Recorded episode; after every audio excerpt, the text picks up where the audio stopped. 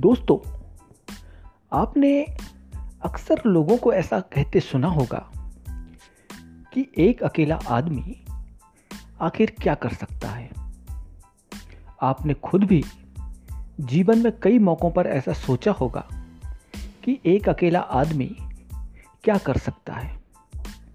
तो आज इस छोटी सी कहानी के ज़रिए मैं आपको बताना चाहता हूँ कि एक अकेला आदमी क्या कर सकता है? दोस्तों, यूरोप के एक छोटे से कस्बे, फिलाडेल्फिया में, फ्रैंकलिन नाम का एक आदमी रहा करता था। और ये कहानी आज से करीब 200 साल पुरानी है। फ्रैंकलिन अक्सर देखा करता था कि रात के समय उसके कस्बे की गलियों में अंधेरा रहने की वजह से कई बार मुसाफिर या राहगीर रास्ता भटक जाते थे। कई बार लोग अंधेरा होने की वजह से ठोकर खाकर गिर जाते थे। फ्रैंकलिन ने सोचा कि आखिर इस समस्या का क्या हल हो सकता है। और उसके मन में अचानक ये विचार आया कि क्यों ना कम से कम पूरे कस्बे में ना सही लेकिन अपने घर के सामने कुछ थोड़ी सी रोशनी कर दी जाए, जिससे लोगों को मदद मिल सके।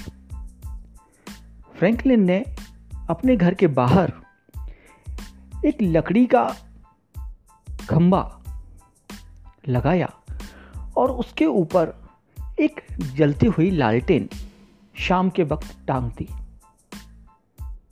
जब कस्बे के लोगों ने देखा तो उन्होंने फ्रैंकलिन का मज़ाक उड़ाया। और उन्हें लगा कि फ्रैंकलिन ये क्या बेवकूफ़ी कर रहा है।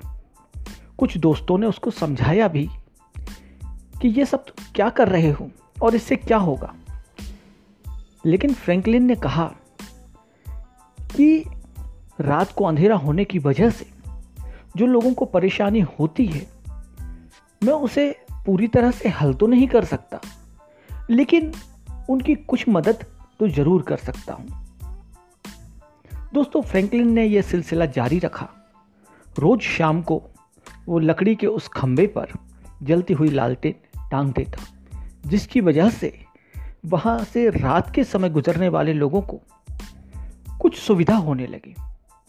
जब दूसरे लोगों ने, आसपास के लोगों ने देखा तो फ्रैंकलिन से सीख लेकर उन्होंने भी अपने घरों के बाहर इसी तरह से लकड़ी के खंभे लगाकर उनके ऊपर लालटेन टांगना शुरू कर दिया।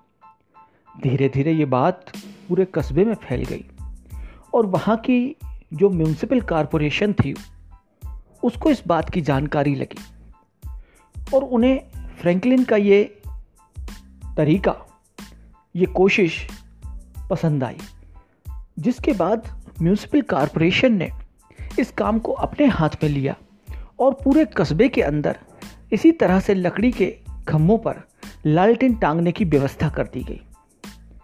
इसका फ़ायदा ये हुआ कि उस कस्बे में आने वाले लोगों को अब रात के समय कोई परेशानी या दिक्कत नहीं होती थी। वो अपनी मंजिल पर आसानी से पहुँच जाते थे। फेलेडेल्फिया से हुई ये शुरुआत आगे चलकर पूरी दुनिया में लैंप पोस्ट के तौर पर विकसित हुई। और देखते ही देखते कस्बे से आगे बढ़कर देश और देश के बाद दुनिया के तमाम शहरों में फैल गई। और आज पूरी दुनिया में कोई ऐसा शहर, कोई ऐसा कस्बा, कोई ऐसा इलाका नहीं है जहाँ पर लैंप पोस्ट आपको देखने को नहीं मिलेंगे। आज हम ये कल्पना नहीं कर सकते हैं कि आज से 200 साल पहले एक आदमी ने अपने घर के बाहर से लैंप पोस्ट की शुरुआत की थी। तो दोस्तों एक आदमी अगर चाहे तो छोटी सी कोशिश से भी दुनिया में बहुत बड़ा बदलाव ला सकता है। ये कहानी हमें इसी बात की सीख देती है। दोस्तों, अभी सिर्फ़ इतना ही। नमस्कार।